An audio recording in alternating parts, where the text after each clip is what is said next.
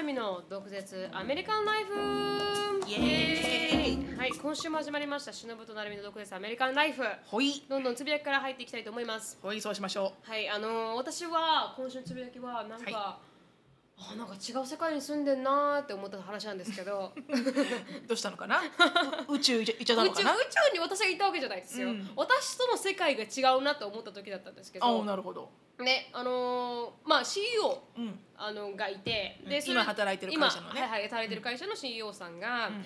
なんかあの娘があのちょうど学校を卒業して高校生を卒業して、うん。大学生になるうん。ああの年なんですよね。うん。でそれで彼女娘さんはあのミュージックをやってて、うん。でバンドへ入ってて、うん。で歌手をしてるんですよ彼女の娘は。はい。うん。でそれで歌手をしててって言って、結構まあ人人気が出てるっておかしいですけど、まあ、インディーとしては、うん。ここら辺ではちょっと名前が知られてきたって感じの、まあまあバンドで、うん。でこのボストンにあるバークリーっていうなんかミュージック音楽大学みたいなのがあるらしくて、うん。そこに受かったんですよ。はい、でそれでこのバークリーっていうところで受かりました、うん。でこの彼女のバンド全員が受かってるんですよ。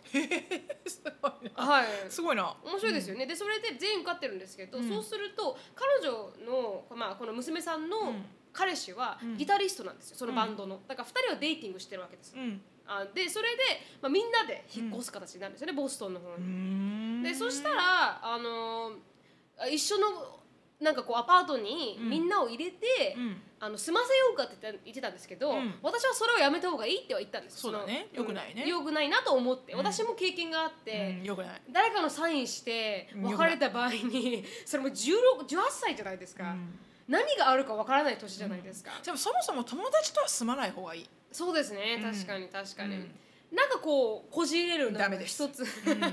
要因になる。まあのもう本当になるねはいなる感じなんですけど、うん。それでやめた方がいいよって言ったんです私は一回ホームレスになったことあるから、うん。どれだけこの自分の,、うん。あの弱さっていうか立場の小ささが分かりましたから絶対やらない方がいいですよって言って、うん。でも彼ら付き合って5年ぐらいになるのみたいなことを言ってるんですよ、でもそれでもハイスクールラブじゃないですか、うんうん。でそれ終わりました。うん。なくなりました。そしたうん。らこのドームに入れようってなったらしいんですよ、うんうん。でドームに入れるのはいいんですけど、ん。ワンセメスター9000ドルするって言う。んですよ高っ。だからワンセメスター9000ドルってうん。普通にアパート借りてうん。住むよりも高いですよね、うん。でそれででもボストンだからままあ高あいにしてもね。高いにしても9000ドルは高いなって本人もだってそもそもンワンセメスターって3か月4か月でしょ？そうなんですよ。だから。それを読んで割ってごらん？9000を。普通に2000ドルぐらいですか？2000ドル弱ぐらいだよね1か月、はい、はい。だからそんな、すごいね。はい、レベルなんですよ、うん。でそれでこうでも全部コロナのせいで、うん。あれになるじゃないですか。こうなくなってオンライン。はい、オンラインになって、全部リモートになるなったらしいんですよ、うんうん。でそれでこのまず最初の娘が取った一言が「うん。あのへいやだ!」ってヒステリックになったらしくて、うん。でなんかこう行きたかったって。あボストンにね。ボストンに、うんまあそれは分かりますけど、うん。でもなんかそれがなんか子供はもうヒステリックに悲しんでみたいな、うん。もうなんか「エンド・オブ・ザ・ワールド」って言ってるのみたいなこと言って「エンド・オブ・ザ・ワールド」なんだなと思いながら、でそれででそれが終わりました。で行かないってもう諦めもついたみたいで,、うん。でそしたらそのこう CEO が、うん。私決めたのみたいなことを話してて、うん。で何を決めたのかなと思ったら家の2階をあの彼女のドームみたいにしようと思ってって言うんですよ。うん。ででどどういう意味かなと思ったら、うん。全部なんかこのキッチンのものなんかマイクロウェーブとかを全部上に置いて、うん。なんかこうドームみたいにしてあげて、すごいなんかあの世界だなと思って、うん。2階を全部ドームにできるぐらい2階があって、うんなんかそれをなんかこうなんか二世帯住宅みたいにするってこと？そうなんです上にもキッチンがミニキッチンがあってそうなんですそうなんですよ。そうしたらなんかドーム感が味わえると思うの彼女がっていう感じで、うん。それを聞きながらすごい世界だなと思って、うん。うんなんかなんか「deal with it」みたいな感じじゃないですか、うんうん。うん私は完璧にディールそうですよね「うん。do」あのなんか「do something with what you got」みたいな感じじゃないですか、うんうん。でもそれをわざわざ娘のために、うん。そうやってやる彼女のこの,、うん。あのやり方がすごい白人的な考え方だなと思って、うん。やってあげたいんだろうねやっぱり。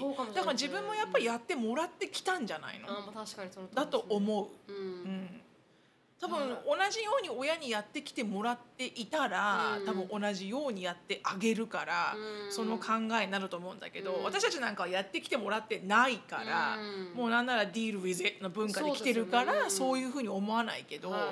多分生まれ育った環境の違いなだけだと思うよ。そうですかね、うんだからさ4畳とかでえあの、うん。寝てたことから考えると、うん。なんかすごいあのプリバレッジだなと思って、うん。本当彼らの。本当だから本当にそれがうん。全くもって悪いとかはなくて。全くもないでもうひうん。一人の家庭の世界だから、うん。でも悲しいなと思うのは、うん。そういう子であるからこそ、うん。なんかこの違う環境にいるいろんな違うレベルにいるお友達を作ってほしいと思うよね。うん。だからあのやっぱり同じレベルの大学、まあ、高校にいて、うん。同じレベルのコミュニティにいて、うん。同じハウスホールドのその近所の友達だと大概みんな経済、うん。ねレベルも一緒だし、うん。多分親の価値観も一緒じゃない、うん。でもそんな子が例えば果たしてわからないけど、うん。なんかこうチャリティーかなんかで、うん。それこそ本当世界青年隊みたいな感じで、うん。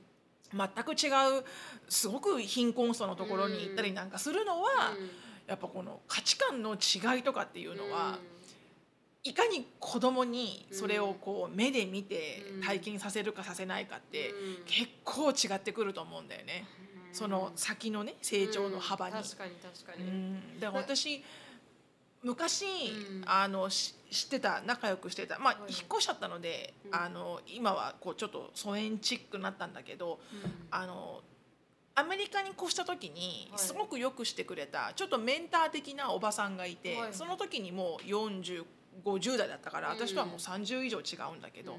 白人のお母さんね。はいはい。でその人に、えーその当時高校生の息子さんがいて、うんで彼があの一人息子で、うん。で話すたんび話すたんび私の印象的には、うん。もうザ白人のお母さんだなってすごい彼女はハードワーカーなんだけど、うんもうとにも結構けじめもつけるんだよ、はいはいしっかりあのけじめもつけるし怒るんだけど、うん。やっぱすごく甘やかしてるなっていう感覚が多かったの。っうん。ていうのも何かっていう時にやっぱ見放さないんだよね。うん。だから一生懸命彼の最後の宿題あのあの課題をねうん。あの締め切りに間に合わないからっていうとやっぱお母さんがジャンプインして手伝ってあげるとか、そのその息子が忘れたものだからはいはい。仕方がないのに、うん。もう3時間もかかるキャンプ先まであの届けに行ってあげるとか、えいろいろあったわけ、うん。もうそこまでやらなくてもいいじゃんみたいなじゃないと彼レッスンランしないじゃんって思ったら彼は大学に入りました。はい。え大学も遠い大学に入って、うん。寮にも入って、もう一流の、あのーセセッティングでね、はい大学に行って、うん。でアルバイトもしなくていい、うん。なんならあの勉強だけに集中できる環境なのに、はいはい。全く卒業ができず。はいはい。7年間行ってよ。うわ4年間の大学に7年間要は3年留年したわけよ。うん。で7年間行って卒業できなかったわけ、ええ。っていうのはやっぱり最終的にやっぱり辛くなった時にお母さんがずっとずっとたあのうん。高校生の間はずっとた助け舟を出してたからはいはい。一人で住んで遠くに行ってうん。ハッピーカレッジライフかと思いきや何もやっぱできないわけよ自分で。うん。で勉強の両立ができなくて。うん。で結局そうなりましたみたいなことがあった時ぐらいにはい。州から他州に引っ越してしまって。はいはい。でそこから連絡がなかなか取れなくなったからうん。分からなかったんだけど、うん。つい最近こうひょんなきっかけでリニリユナイトして、はいはいはい。そしたらその7年間経っても卒業できなかった彼は、あのすごいターンアラウンドして、はいはい。今や、うん。あの立派に、うん。あの立派な企業さんで就職してそれであのアメリカのアメリカじゃないあのカリフォルニアの、うん。あのほらなんだっけあー IT キャピタルなんだっけあのあのサンタバーバラじゃなくてなんだっけサクラメントじゃなくあての知らなくてわかりますよ。新シャージじゃなくてなくて何でしたっけ？なんだっけほら IT, IT キャピタルよ。IT のはいはいあのフェイスブックとかがある。うんうんなんだっけ？もう出てこない今。えーシリコンバレーシリコンバレーはいはいシリコンバレー。はい。はい。シリコンバレーに、うん。えー自分で家を買ってすごい。それであの移住をしたと。一人でね、うん。でなんでそんなに、うん。いどうしたの彼に？何が起きたの？って話になったら、あのエクアドエクアドから来てる留学生の女の子と出会って、うん。そのカリフォルニアではい何かやってる時に、うん。でその彼女がうん。一人でアメリカに来てうん。一人で稼いで、あのエクアドの家にお父さんとお母さんと弟のためにずっとお金を送ってる子だったの。で自分はすごいちっちゃなあの、うん。ワンルームアパートメントに住んでて、でその子と出会って、彼は変わったと。え恋に落ちたんですか？恋に落ちてそうなんでその子のいろんな価値観とか、うん。えーまあ、そのライフスタイルとか、うん。もう自分なんてあったもんじゃないよね。ね。必死に自分で働いて、うん。で全部あの家族のために費やしてるわけじゃん、うん。まだまだ若いのに、うん。それですごく考え方が変わって、一気に彼の人生はそこからこう階段を上り上がるんだけど、出会いですね人間は、うんでもそれがなんか思ったのはやっぱ基本的にすごすノンコンディショナルな愛情を受けてるから母親からね、だからそこでのこうなんかこう形成しなきゃいけないファウンデーションはあったと思うの。うん。でもやっぱりこう危機的な時にやっぱりお母さんが助けてあげちゃったことがうん。裏目に出てしまって、うんこう自分一人で何かを乗り越えるってことができなかったのは、うん。まあそのお母さんも自分のせいだって言ってるけど、はい。まあ仕方がないよねそれは、うん。でもだからこそなんかそういう全然価値観が違うような女の子と出会ってでその子と今結婚したんだけど、へであのすごくやっぱりこう価値観が違う人と出会わないってことは、すごい残念なことなんだなっていう、うん。同じね環境の人しかあのつるんでいないと、うん。それ以外の人と出会えないっていうのは非常に残念なことなんだなとね、ーうん。うん。だからその CEO さんの,、うん。あの娘さんも、うん。あのキャーもうそんなのボストンに行きたかったのにみたいになっちゃうじゃない、はいはいやっぱそういうのってそうそれじゃない人たちとかとも知り合ったらうんいいんじゃない？って思うよね、うん。ああこんな生き方があるんだみたいな。そうですね。確かにうん。確かに。多分彼女のバブルの中にうん。今は多分高校生だから当たり前なんですけどね。まあねしょうがないよね、うん。これからだよね、はい。立派な子な感じはするんですよ、うん。聞いてて、ただだからその私との価値観の違いがびっくりしてすごいレベルの世界それこそあのな。るみちゃんがつるんであげればいいんじゃない？一緒にいかに式やなるみが生きてるかっていうところをね。でもなんかそういうのを聞いてたからすごいなと思いながら聞いてまししたね、でもすごいだからその通りですよね。価値観の違う人と出会ってみないと、ね見えないもんね、はい、自分がどういう人間なのかとかもあんまりわからないですね、自分の立場ももわかんないですし、うん。そうそうそう。だからすごいそう思私がアメリカに来る前にうん一言はあのなんか、あの父の友達にあ全てこのオーラとか見える人いるんですう、けど、うんうんうんその方に言われたのは「揉まれなさい」って言われました。本当だうんね、人に揉まれなさいって。言って本当だね、うんそれがあなたの弱点だからと、はいそうなんですそうなんです。昔からそうだったんですけどやっぱ揉まれなさいって言われ避けてたからね。はい。だからもう40人と住みましたけど。揉まれきったね。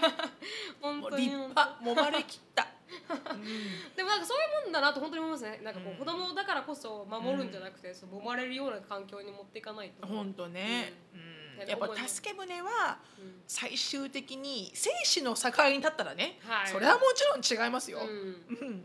でもなんかこうねよく言うよね。もう、は可愛い子ほどねこう、うん。出せっていうのは、うん。本当そうなんだなって思うね。本当に思いました、うん。っていうのが回りました。っていうことうでした、ん、そうですね。ははい。い私のつぶやきはですねあの YouTube でうん見てて、うん。いろんな人の YouTube 見てて、うん。なんかこうあこう腑に落ちたなって思った、はいあの YouTuber の方がいて、うん。でその方が言ってたのはその人ファイナンシャルプアドバイザーの方で、アメリカ人ですか？日本人。でいろんなこう企業さんとか個人さんとかのいろんなそういうあのファイナンシャル。ファイナンシャルのはいあのアドバイザーをしてる人で、でその人の話を聞いててなんかね、うん。ファイナンシャルアドバイザーっぽくないんだけど、はいはい。でもあのか彼が言ったのが、うん。あのお金持ちの人ってうん。ずっとお金持ちですよね。って言って、うん。で貧乏な人ってずっと貧乏ですよね、で人間はねそのあの二極端しかないんですと。はい。で健康な人っていつまでも健康だし、うん。不健康な人っていつまでも不健康だと。でなんでそうなるかっていうと、うん。なんか一日一日をうん。100%あのベストでベストを尽くして生きてない人はうん貧乏のままだし、うん。不健康のままなんだと。でそれが彼の持論はね彼の論理ではなぜかと思う、うん。ななぜかというと、うん。なんかこう一日をもうい今目の前のことに真剣にあの体当たりでぶつかってうん100%体当たりで頑張ってる人っていうのは、夜もう100%やりきって「ああ今日もよく頑張った!」って寝るじゃない。うんそうすると人間の体っていうのはうんここまでやってここまでエネルギーエネエネルギーを繰り出してやったのに、お前は全部使いやがったなと。はいはいそうすると次次の日はこの100%じゃなくて110%このこのこの人にはあげないとうん。この人は頑張れないと。っていううんと次の日には体は110%を作る。うん。でその110%もらった人はうん。110%また使い切るわけ。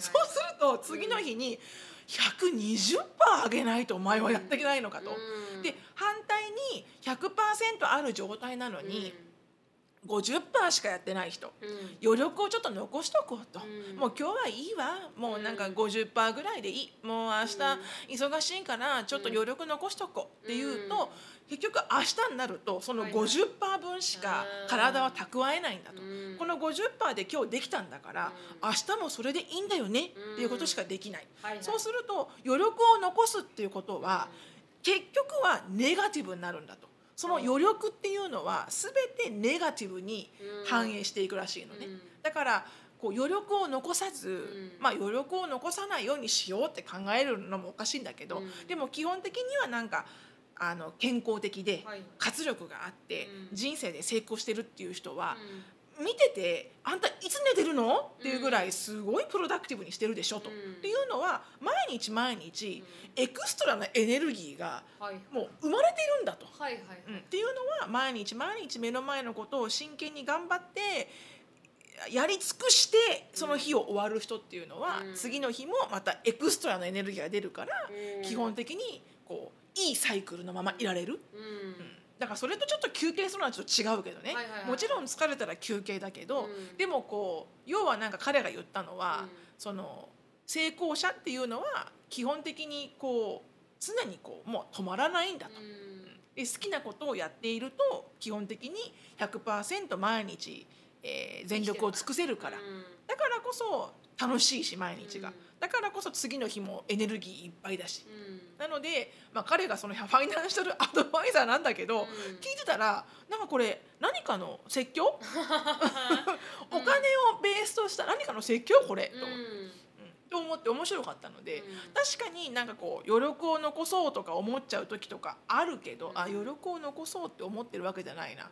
でもなんかこう自分がじゃあ毎日うん。100%できてるか100%をやってるかって言ったら、やってないと思うんだよねうん多分、うん。うん。でもそれだとやっぱこうネガティブのパワーにうん。うん押しつぶされてしまうからうん。健康状態も悪くなるしやる気も出てこないし、うん。で引きこもりとかなっちゃうし、うん。だからもう何であってももう今日はじゃあ朝から天気がいいからどこどこに行こうと思ったらもうそれを精一杯やる、うん遊遊び遊びまくる、うん。とかね、うん。なんか筋肉みたいな感じですね。うん、なんか中途半端でいると、うんやっぱいろんなことが中途半端になるらしい。はいはいはい。うん。筋肉も鍛えたら大きくなりますからね。でそれ大きくなって切れた部分を修正修正しようと思ってそうそうまたね。また切るみたいな感じですからね。そうそうそうそうそう。そう。だからよくなんかそこってアメリカ人って結構あの上手だなって思うところがあるんだよね。うん。結構なんかアメリカ人のねあのポリシーってこうあのワークハードプレイハードな人が多いじゃない。遊ぶ時はすっげえ遊ぶし、うん。楽しむの上手な人だし、うん。だからこうなんかねそういうところはこう学びたいなと思いましたね。う。うん。ん確かに。うん。でもシロさん上手ですよね遊ぶのね。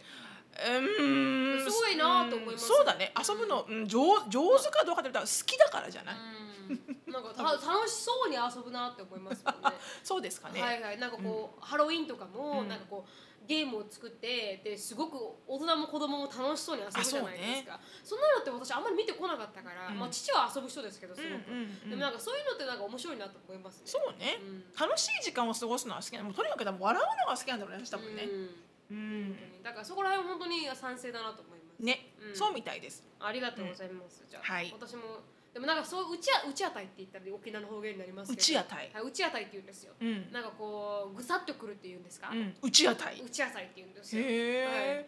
それはうちあたいだったっていうの？あうちあたいするって言うんです打ち当たりするっていう。あなんかちょっと腑に落ちたわみたいな感じ？いやというかなんか私やってないなって思ったから打ち当たりするって感じへえ全然言葉が違うね、はいはいはいはい。なんかこうあの、あちょっとぐさっときてだって自分のことと置き換えるとなんか全然やってないじゃん、自分って思いましたって言いたかったんですけど、なんか打ち当たりしますねって言ってしまうって感じですか、へえ、てかなるみちゃんやってるけどね。いやいや非常にやってるけどね。もっとできるかなって思いますけどね、うん。でもなんかほらそんなストレスフルにならないで、まあ確かに。なんかこうあの元気にいれば、うん。また明日も元気になるのかみたいな感じ、確かに確かに、ね。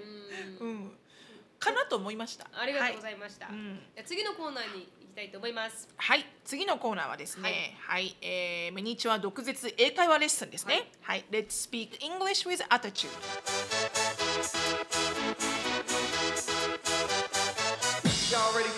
でこのコーナーはキャンブリースポンサーでして、えー CAMBLY でキャンブリーっていうオンライン英会話のパイオニアです。キャンブリーは予約なしでいつでもファーストネイティブの先生とお話ができるのでキャンブリーっていうふうに Google に入れていただいてでプロモーションコードがあるので毒舌っていうふうに全部小文字で毒舌って入れていただけると15分の無料トライアルがあります。なのでぜひお試しください。はいはい、今日の単語は、はい get by はい。get by うん。です。要えー直訳すると通り抜ける、はい。乗り越えるみたいな感じ。うん。うんで、えー例文で言うと、はい。I've got just enough money to get by this week 本当に。はい。今日やこのね1週間だけは食っていける、うん。金ができた。この1週間はね金食っていける金ができたよ。っていうのが、I got just enough money to get by、うんとか I got just enough gas うん。to get to your house. あれ？でもそれ get by じゃないか。ごめんね。ごめんね。うん。そう。でもその get by っていうのが、うん。要はそのなんかこうなんだろうな通り抜ける、なんか通り抜けるっていうとちょっと直訳すぎて違うけど、うん。なんだろうなこうそれをするだけのうん。ギリギリ感ギリギリがあるよ？みたいな。それをするだけにはやっとうん。あるよ？うんみたいな感じかな、うん。それ以外の例文で言うと、うん。なんだろうあのなんだろうな。でもいマニーで使う場合が多いかね。ね。金で使う場合が多いかな。でも I'm trying to get by あそうね。そうだね。だからこう本当にもう疲れてて、もう一日をなんかすり減るように生きてたら、うんうんうんそんな感じで見えますからねでお金使うことが多いかもしれないですよねそうだね確かに確かにうん。うん、なのであの get by っていうのを、うん。その多分ね例文でもう覚えきってしまうと、はいはい。こう応用が効くようになるのであの、うん。I have just enough money うん。to get by this week. はいはい。I have just enough なんだろうな energy to get by this week. 今日もう1週間だけ頑張れる元気しかないみたいな、うん。そうだね。そんな感じで、あの例文としてこう覚えてその前後をこうあの I を He にするとか、うん。He が enough money just enough money to get by this week とか、うん。She にするとかそういうこう置き換えて、うん。もう例文として覚えていただければはいはい。と思います。ありがとうございます、よろしくお願いします。よく使われますからね。そうだね。よく聞くね。はい。うんよく聞けますね、うん。ということで今日のトピックに移りたいと思います。はい。今日のトピックはですね、あのアクセントについて、Yes, ma'am! はいはいはいはいはい、はいちょっと話していこうかなと。しのさんのアイディアで、はい。はい今日はアクセントについて話そうと、うん。あのセクシーなアクセントだったりとか。話していけたら 母に今日は何話すの？って言われて、うんアクセントについて話すって言ったら、楽しみって言ってました。あ、お母さんが楽しみって、はいはいうん。まあじゃあそのお母さんに楽しみに思っていただける コンテンツにしないと。はいはいはい、でも日本でもアクセントはやっぱりいろんななんかこうステレオタイプを生みますからね。でも本当ねこれちょっといろいろと、なぜこれをしようかと思ったのは、はいはいうん。あのアンディがうん。言ったことなんだけど、はいはい。アンディが昨日帰ってきて、うん。で今日はねひどい complain あのかあのお客様からの苦情を受けちゃったよって言って、はいはい。うんでそれがまたすごいあのひどいケースで、はいはい。まあお客さんが怒るのは間違いない。うん。であのアンディちょっとこのあのあの客とうん。ちょっと対応してくれと。うんでボスが、うなんであのアンディがね「うん Why me? なんで俺なんだ?」と、うん。そしたらボスがうん「Use your accent」She's an old lady. Use your accent. あ自分のねアンのアクセント使えと。そう、ん。すごくあのちょっと年をいったね、はいシニアな女性だとお客様が、うん。で怒ってらっしゃるから、うん。あのそのブリティッシュ発音を非常にマックスに使えと、よくそれを言われて、うん。でアンディはあのマキシマムに、あのアクセントを使いましたと。はいはいすごい。そしたら、まあ、ちょっとは効果があったらしいの。へえなんか少しこのうわーってお客さんのこの What are you gonna do about it? みたいな、うん。Get me the manager! みたいなのが、うん。ちょっとこう話してくれる態度には変わったと。でも怒ってるには変わりないから、怒ってたんだけど、うん。っていうことを聞聞いて、でまあやっぱアクセントって、うん。やっぱりこういろんなこう影響がね、うん。あるんだなとうん。思って。で私自身も、うん。あの英語を勉強し始めたきっかけはもちろん何回も言ってますけどアメリカの,、はいはい。あのアイドルグループはいから英語に続婚になったんだけど、うん続婚って死語かもね。今言ってちょっと今 今言ってちょっとなんか言わないでしょこれもう。はいはいはい。今言ってなんかちょっとビビってきちゃった今。ブルって言わないブルのってきちゃった。逆に。ええーっとハマっ虜？た？ハマったトリコハマった？トリコまたちょっとちょっとちょっとちょっとちょっと江戸時代セントにトリコっていうねちょっとそれうわーそれ死語ですねそれもね今漢字がね浮かばった、えートリコっていうすごいわ私すごいわそう、えーなんだけどあのもちろんアメリカのアクセントからはいはいはいハマったんだけど、うんその瞬その瞬間までいかないけど、うんでそれからねあのいろんな英語を見るようになって、英語に英語よく聞くようになって結構すぐだよね1年間ぐらいでイギリスの発音を話すうん。男性の方が、うん。なんか素敵と思うようになったよね。うん、確かに確かに。私もそれでアクセントのことで、うん。ちょうどアクセントについてなんかあの出来事が起こったんですけど、私働いてる時に、うん。なんかあのーまあリクルーティング会社なんでいろんな人が電話が来るんですよ、社長に対して、でそしたらこの社長に電話があった人が、うん。なんかあの English で生まイングランドで生まれて、なんかスコティッシュがどっかのアクセントが入ってる人だったみたいで、だからもうなんかもう彼女が聞いた瞬間にもうずっとずっと喋っててほしいって思ったの私とか言うんですよ。I just want him to keep talking みたいな感じで言うんですよね。でそれであの第2ラウンドまで行ったんですよ。アクセントだけのせいで。クレイジーくないですか？だからアクセントが彼のバターみたいだったわって言うんですよ。アクセントがそれで第2ラウンドまでアクセントっていうだけの話で第2ラウンドまで行って、うん。セールスの歴史あれもないんですよ、うん。でも結局オファーされたんです仕事あすごいそうねなんですよ。すごいすごい。だからこのリクルーティングって電話すること多いじゃないですか、うんだからなんかアクセントとかやっぱり聞いていたい声ってすごく大事みたいでああなるほどね、はいだからまあ、もちろんあるよねそれはね、うんセールスっぽくないっていうんですか、うんやっぱりね、うんそれはだって日本語だってさ「こんにちは」って言われるよりも「こんにちは」って言われる方が全然違うじゃん お電話のお電話の感覚が。うん。だからやっぱりアクセントは強いかもね、はい。うん。そういうのはあるのかもしれないですね。そうそう、ん。それでじゃあなんでねなんかどういうふうにうん。実際はこう思われてるんだろうと思って、うん。いくつかねウェブサイトでアーティクル先生でいろいろ調べてみました、はい。はい、でそこで、うん。えー統計的にですね、うん。世界のですよ。これ世界ね、はい。世界の統計的に、うん。えーあらどこ行っちゃった？ここだ。失礼。はい。10 most attractive accent in the world、世界で、えー10個のうんうん。非常に魅力的なアクセント。はいはい。これはあのパーセンテージね、うんえーこれ何？トップ10だよね。はい。だから10位。はい。す下からいきましょう、はい。スコティッシュアクセント。スコティッシュか。私ねあのこれスコティッシュって言うとあれだよね。あのディズニーで言うとあのあれだよね。あのブレイブの子だよね。あのこの髪の毛チリチリの。オレンジの髪の。うん。でお母さんクマになっちゃうやつあらお母さんクマになっちゃうんですか？うん。そうなの。であれが多分 Scottish だよねですね。結構な強いアクセントでねうん。私も何言ってるかわからないんだけどうん。で、えー、9位はい。が Spanish。お Spanish ってアクセントにあスパニッシュの英ス語パニッシュ、うん、 poquito っていう、うん。スパニッシうュでイタリアン。ん。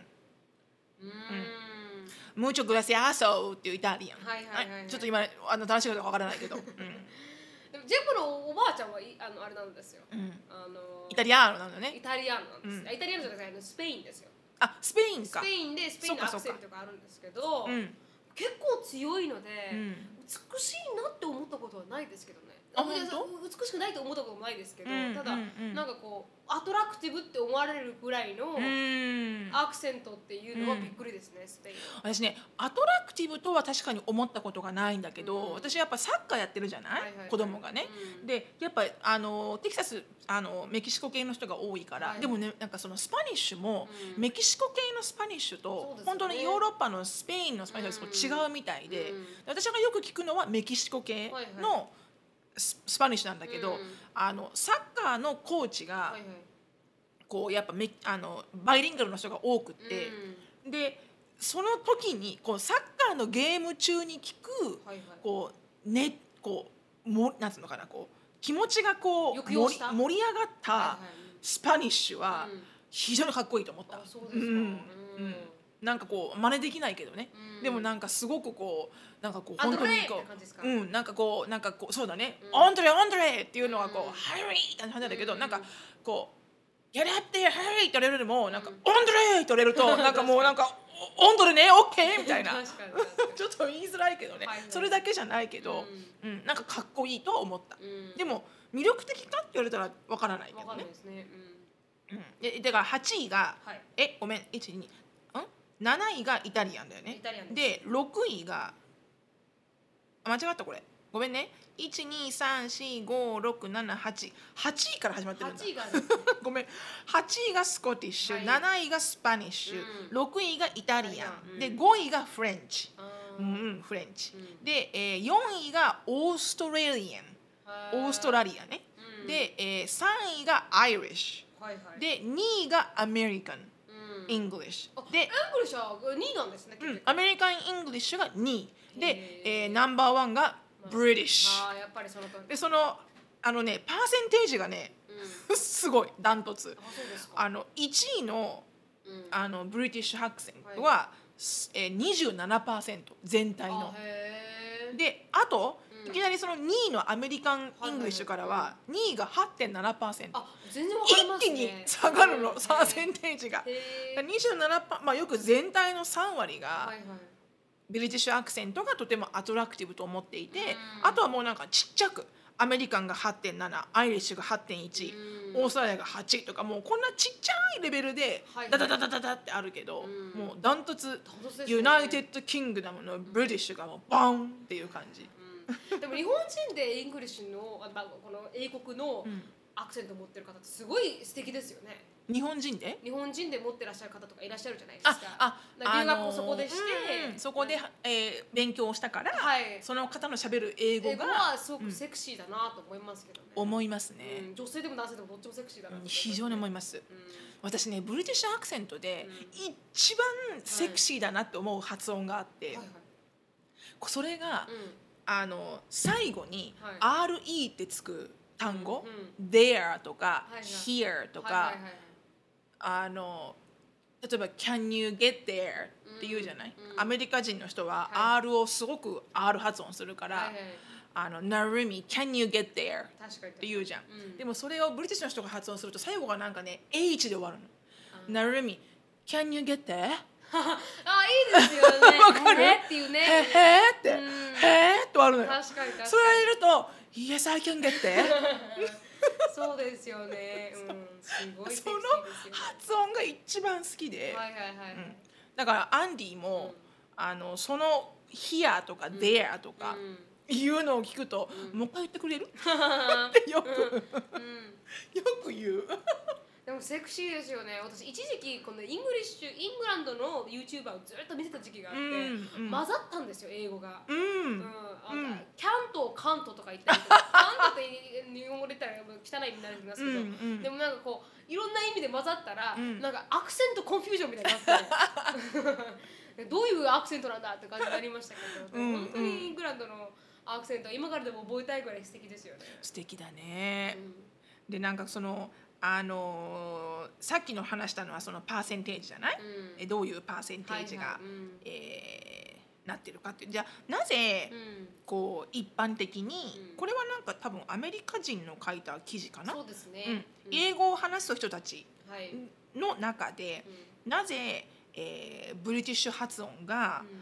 あの魅力的だと言われているのかと。はいはい。それはあの基本的には、うんえー、全てがブリティッシュ発音で言われると、うん。こうスマートでうん。インテリジェントなイメージがあるらしいのよ。そうですね。確かに確かに、でだからこうやっぱりこうインテリジェンシーとか、うん。スマートネスって結構セクシーにこう、うんリレータブルするところがあって、うん。なので欧米はそうですよね、うんうんうん。それが理由でうん。あのアメリカ人の方たちは、うん。やっぱりこう英国の発音っていうのがうん。すごくセクシーに感じると。っていうのはうん。それはこう裏返すととてもインテリジェンスに聞こえるから。はいはいはいはい、うん。うん。らしいと。でそれを言うもう一個あのえっと加えて言うと、うん。その次に来たフレンチはいはい。の発音、うん。まあアメリカ人にとってはブリティッシュの次にフレンチの発音がとてもセクシーだと言われてるらしいんだけど、うん。それは、えー French の発音というよりかは、うん。フランス人のフランスのイメージなんだって、はい。そういう Eiffel Tower とか、うん。これなんかイタリアもそうらしいんだけど、うん。 Italian English とうん。 French English は、その基本的にイタリアとフランスがすごくこうロマンチックな国っていう、ねあのビジョンがあるので、うん。そのもうビジョンから来る妄想的なものが強いらしい。確かにその通りかも。しれうんないですね、うんうん。私はフランス人の方がしゃべるうん。英語は若干聞きづらい。私はね経験経験上、きあそうか行ったことあるんですもんね、まあ、行ったこともあるし、ね、ビジネスパートナーの方もいらっしゃったから、うん。とあの声の高い女性はまだ聞きやすいんだけど、うん。少し声の低いうん。フランス人の男性の方のフランスなまりの強い英語ははいはい。本当私電話では本当に聞きづらかった。すごく。うん。うんでも分かる気がしますね。なんか私も動画見た動画を見せられたことがあるんですけど、うん。フランス人の。でそれやっぱ分かんなかったですねこのタイトルがない限り。うーん。英語がない限り。全然意味わかんなかったですうんうんね、うんだから分かる気がしますうんうん。ねでもなんかそういうイメージから来るうん。ものが強いらしいのね。うん。うん。確かに確かでなぜかあの同じようなアーティクルを読んでて、はい。はいで、まあ、ここ最近このコロナバイラスでね、にうん。あのオンラインデーティングのあの割合が増えたと、うん。すごく。うん。で何だったかなオンラインデーティングの、うん。要はそういうアプリケーション系だよね。はいはい。そういうアプリケーション系の売り上げが、うん。もうなんかこうもうなんかかあの前月比とか前年比もなんか600%みたいな、もうすごいらしいの、まあ、もちろんそうだよね出れないからね出れないですよ人がね。で反対うん。に、あのシャンプーとか、ディオドラントとかの売り上げが下がっったんだ。ああ俺はないんですよねじゃあ髪とかね。みんななんかほら行かなくていいから、はいやシャワーしなくてもいいかみたいな なんかそれは面白いと思って、うん。オンラインデートのアプリケーションやってる人数はすんげえ上がったけど、はいはいはい。実はみんな超汚ねえみたいな。確かに確かに。そう。でそこのあの会社さんの記事で、はいはいうん。あのオンラインあのオンラインデーティングのアプリを使ってる人たち、うん。女性ね、はいはい。があのなんとこうアメリカの中では、うん。これはアメリカに絞ってね、アメリカの中では、うん。サザンアクセントをしゃべる男性うん。をとてもアトラクティブとレーティングしてると。へってなったらししい。いうん。ジェイコブの話とはコントラディクトしますね。そう。でも多分ね、うん。私思うんだけどマシュー・マコノヒーっているじゃん。あの聞いたことあります。あのえっ、と、えー、何の映画かな。すごくかっこいい人よ。はいはい。うーん彼がうんあのテキサス出身で、はいはい。UT の出身なのね。であのだから UT のあのロングホーンのね、うん。UT のアメフトの試合には必ず来るの。へで彼の発音をぜひ聞いてほしい。ちょっと待ってね、はいはい。ちょっと時間ちょうだいね。うん。この人のやってるね CM があるのよ。まあ。へえそうですか。こうケーブルないか分かんないですねあこのリンカーンコマーシャルがいいと思うよ、はいはい、出せるかな？Do you trust me? I made you look like a prince.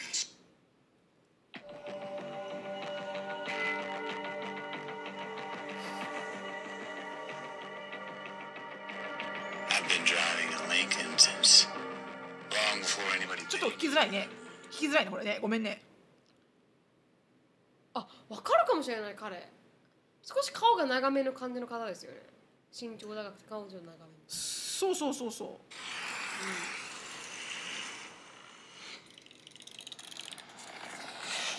あちょっと早く喋ってくれないかな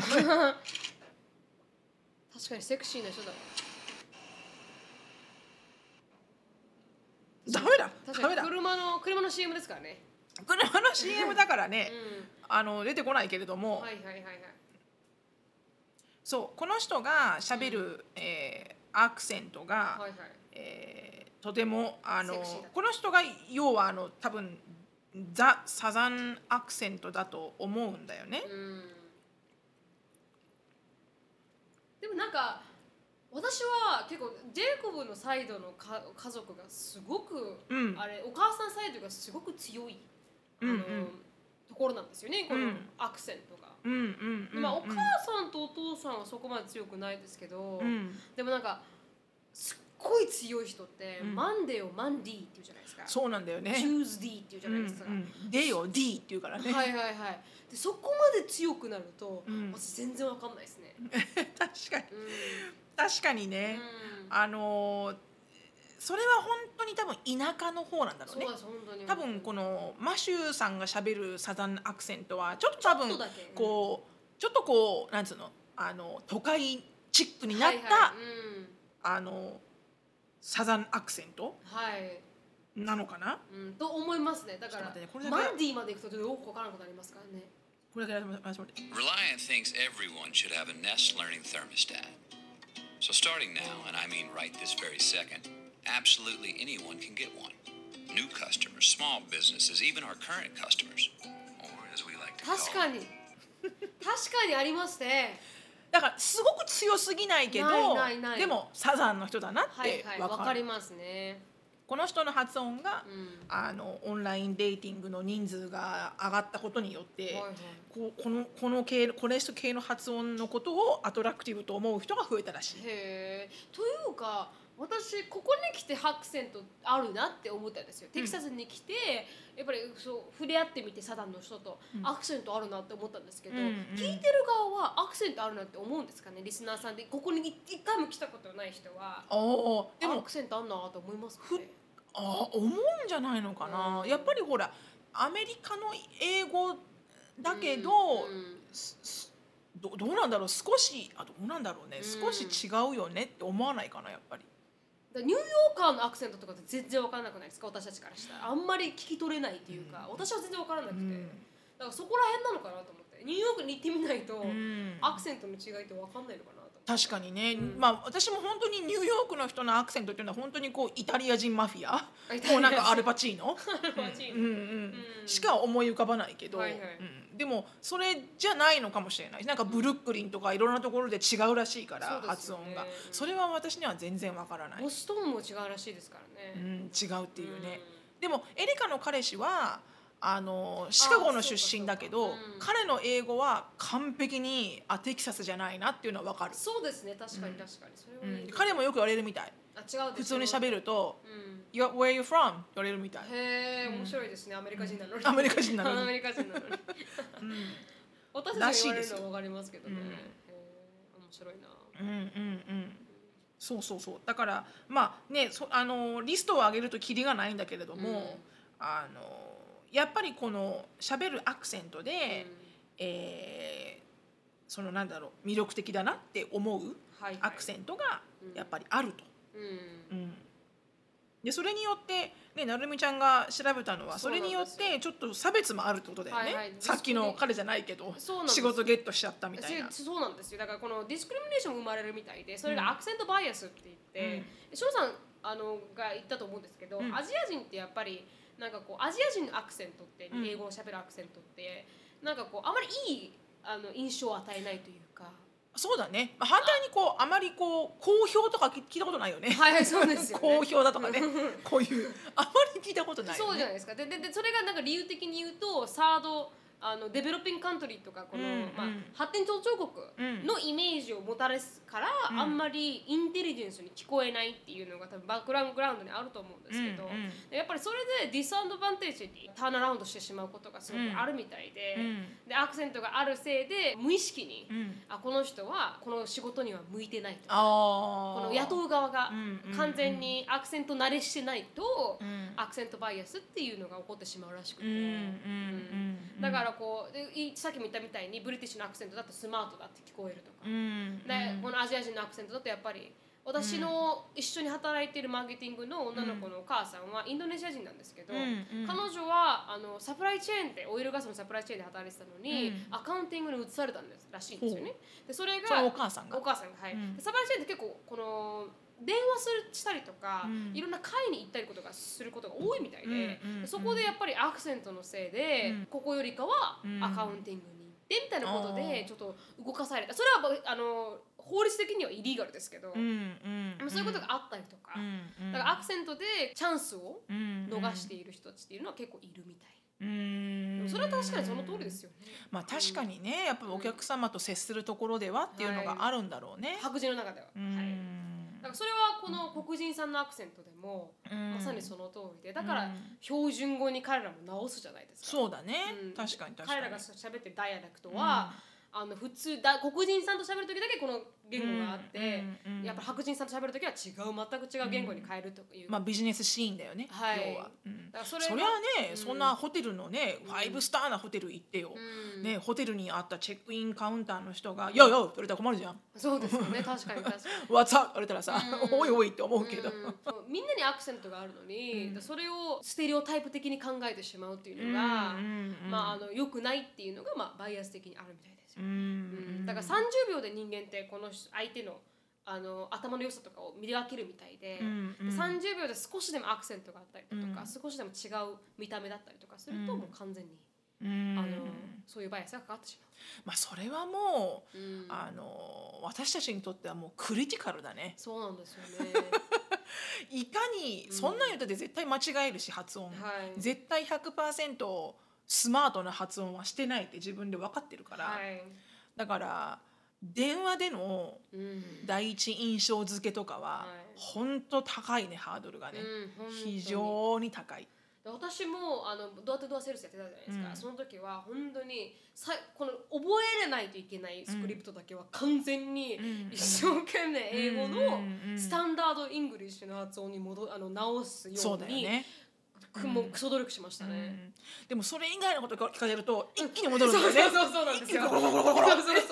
あの普通のあの英語に戻るんですよ自分の。えあうんあそうそうそうそう。全然喋れねえじゃんみたいな。最初の 最初の30秒だけ。すんげえ綺麗やのに。そう最初の30秒で完璧なんですよ。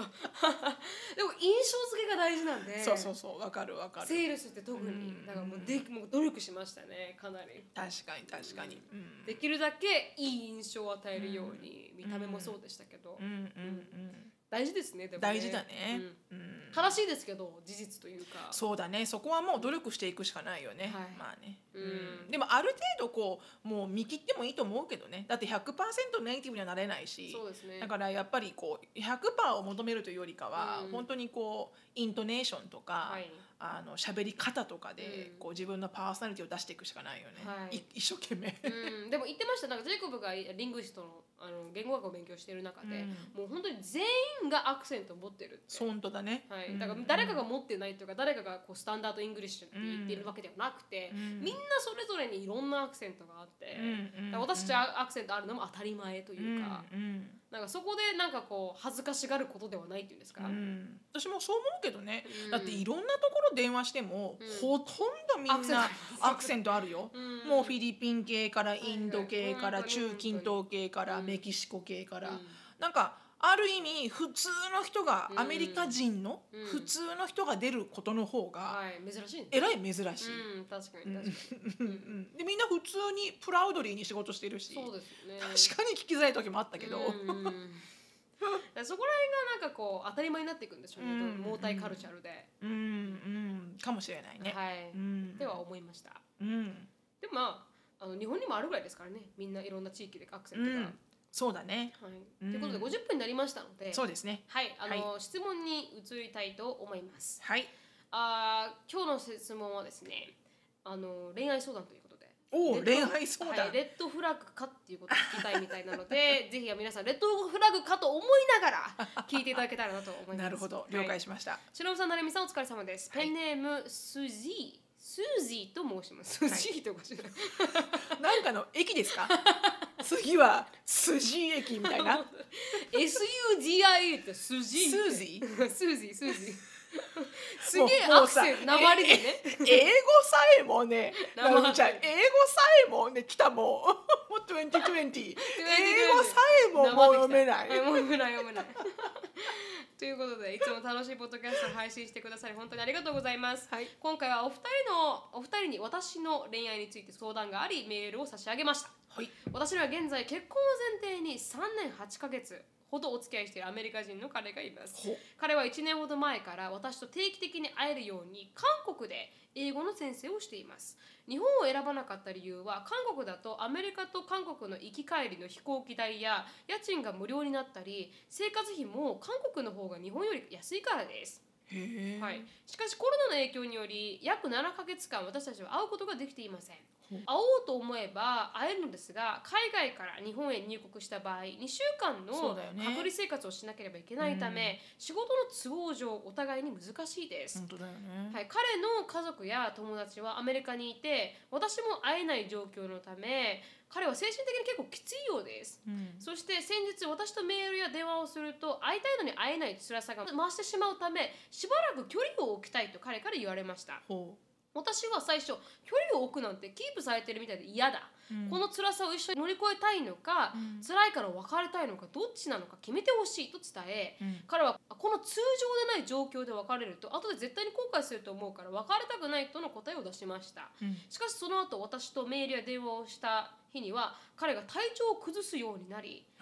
これは私が彼にとってストレスになってしまっているのではないかと思い始めましたうん。そこで私はこれは私がこれからどんな辛い状況の中でも彼を深い愛で包み込めるようになれるかなれないかといううん乗り越えなければならない試練なのかもしれないと考え始めましたうん。そして彼にうん私と連絡を取りたくない時は取らなくていいうん。私からは不必要に連絡しない、うん彼の気持ちが落ち着くまで最長彼が韓国での契約を終了する2月末まで待ってるよと伝えました、うん。がしかし、もしかしてこれはレッドフラグなのかと思う気持ちが湧いてきましたうん。しのぶさん、なるみさん、これはレッドフラグなのでしょうか、うん長くなって申し訳ございませんが、お答えいただけたら嬉しいですということでした。うん。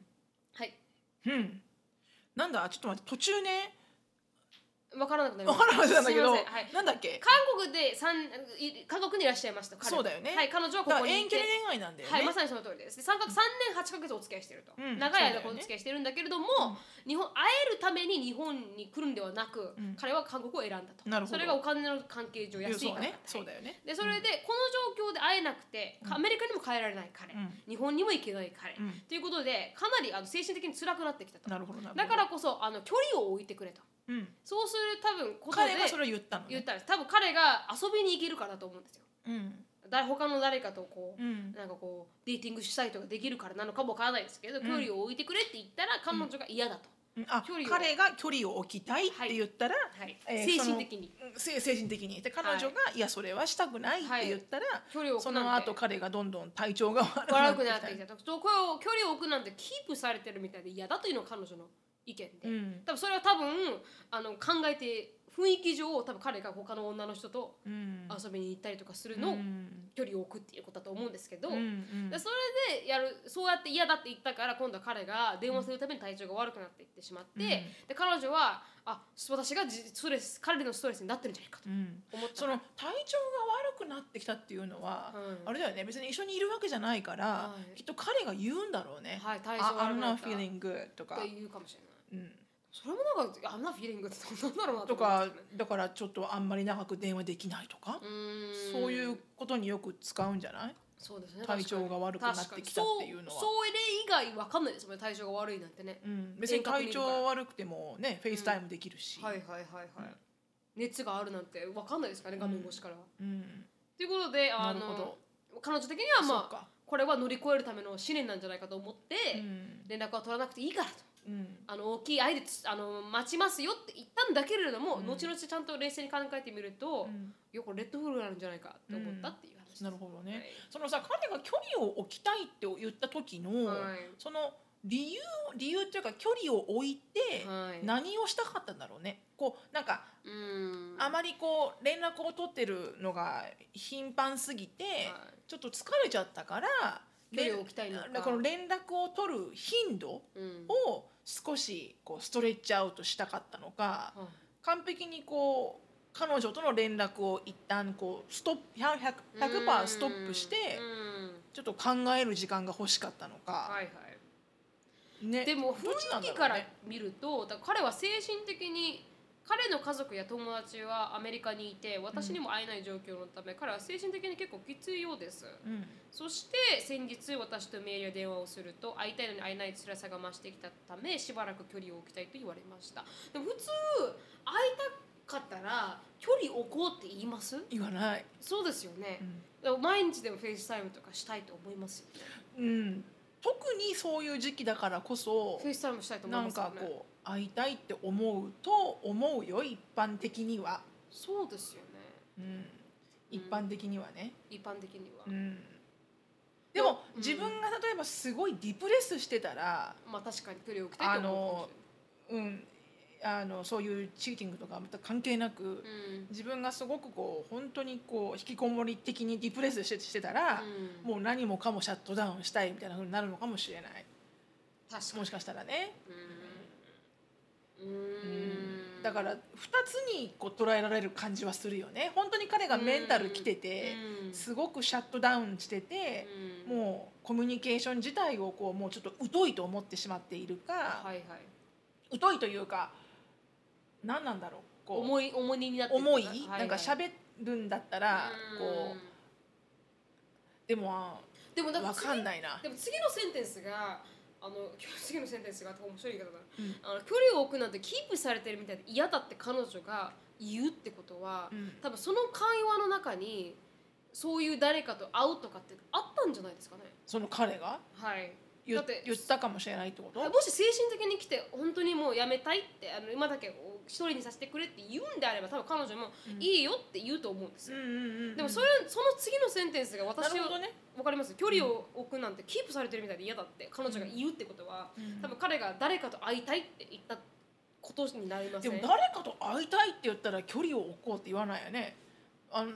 あのあの別れようになるよねうん。だからオープンリレーションシップになりたいんじゃないですあかだからでもこの状況で彼女が嫌だって言ったら彼はあのいややっぱりこの状況でこう判断するのは後悔するから別れたくないって彼が言ったってことは。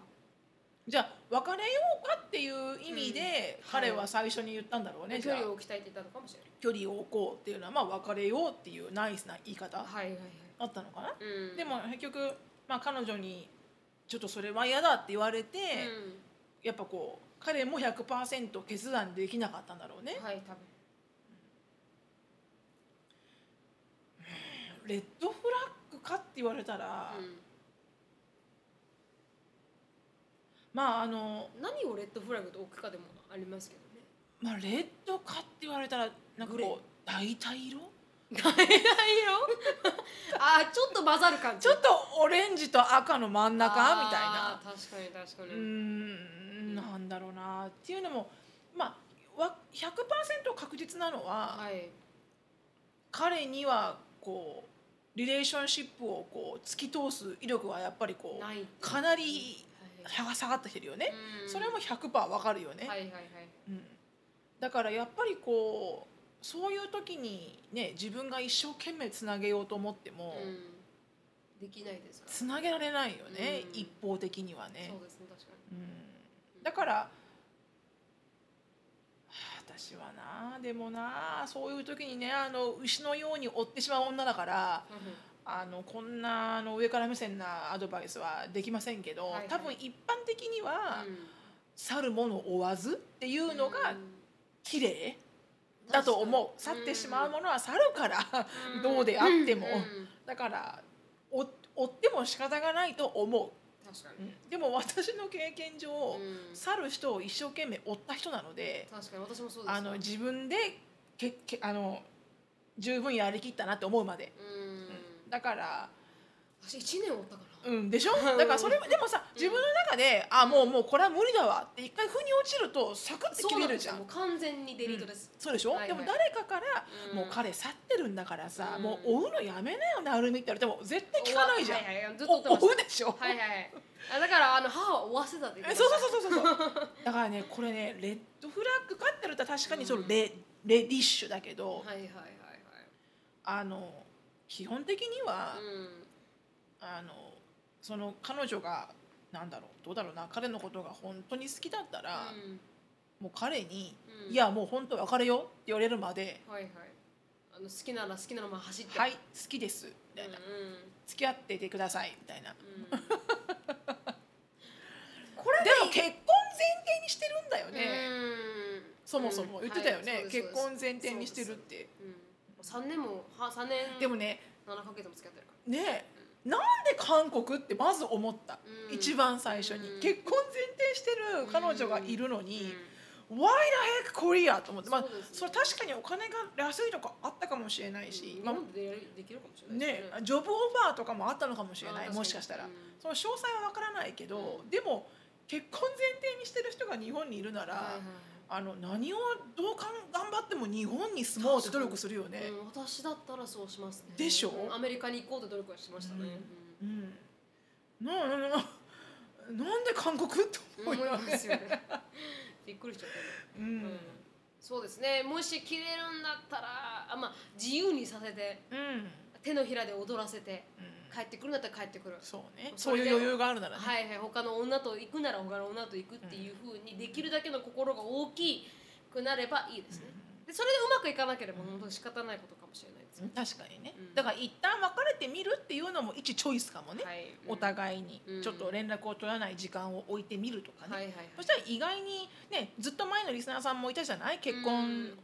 この人以外は考えられないみたいな人と別れたら、はいはい。意外にすんなりねゲロオーバーできたみたいな人いたじゃない、はいはいはい。リスナーさんで、うん。だから意外に時間を取って連絡を取らない時間を作ってみたら、うん。本当本当の気持ちが見えるのかもしれない確かによねって感じですかね。ね。はい。あぜひあのーはい頑張ってみてください、うん。距離を置いてみて。そうだね。見てみてください。そんな感じしか言えないかな、はい本当にその通りですね、いいところは離れてるところがいいですよね。そうだね。うん、合わなくていい合わなくていいからね。だからこう乗り越えやすいかもしれないよね、うん。って思います。ね、はい。ということでこれで終わりたいと思います。はい。はい、シロさんのライフについて知りたい方は、シロフィリップスでインスタグラム調べてみてください。はい。あのドコアメアンダースコアオフィシャルもいろんなゲストを迎えていろいろあの楽しい会になっていますので、そうですね、はい、ぜひぜひあのそこでちゃんと見れるので、そうね。オンラインあのライブで時間がその時にいらっしゃらなくてもはいその後インスタインスタ上でもう投稿として上がってるので、はいはい。ではい。見れるのですごく面白いゲストさんいっぱいいらっしゃいますので、はい。ぜひぜひ見てみてください。はい。質問感想等がありましたらなれみしき gmail.com なれみしき gmail.com までどしどしよろしくお願いします。はい。Facebook もあのー盛り上がってますんでいろいろねラ LINE リンクとか載せてますから、はいはい毎回言うけどね毎回言うけどぜひぜひよろしくお願いします。はいということで終わります。はい Thank you so much for listening. I hope you're having a wonderful day. Please follow us on the podcast, but we'll see you in our next podcast. バイバイ Bye.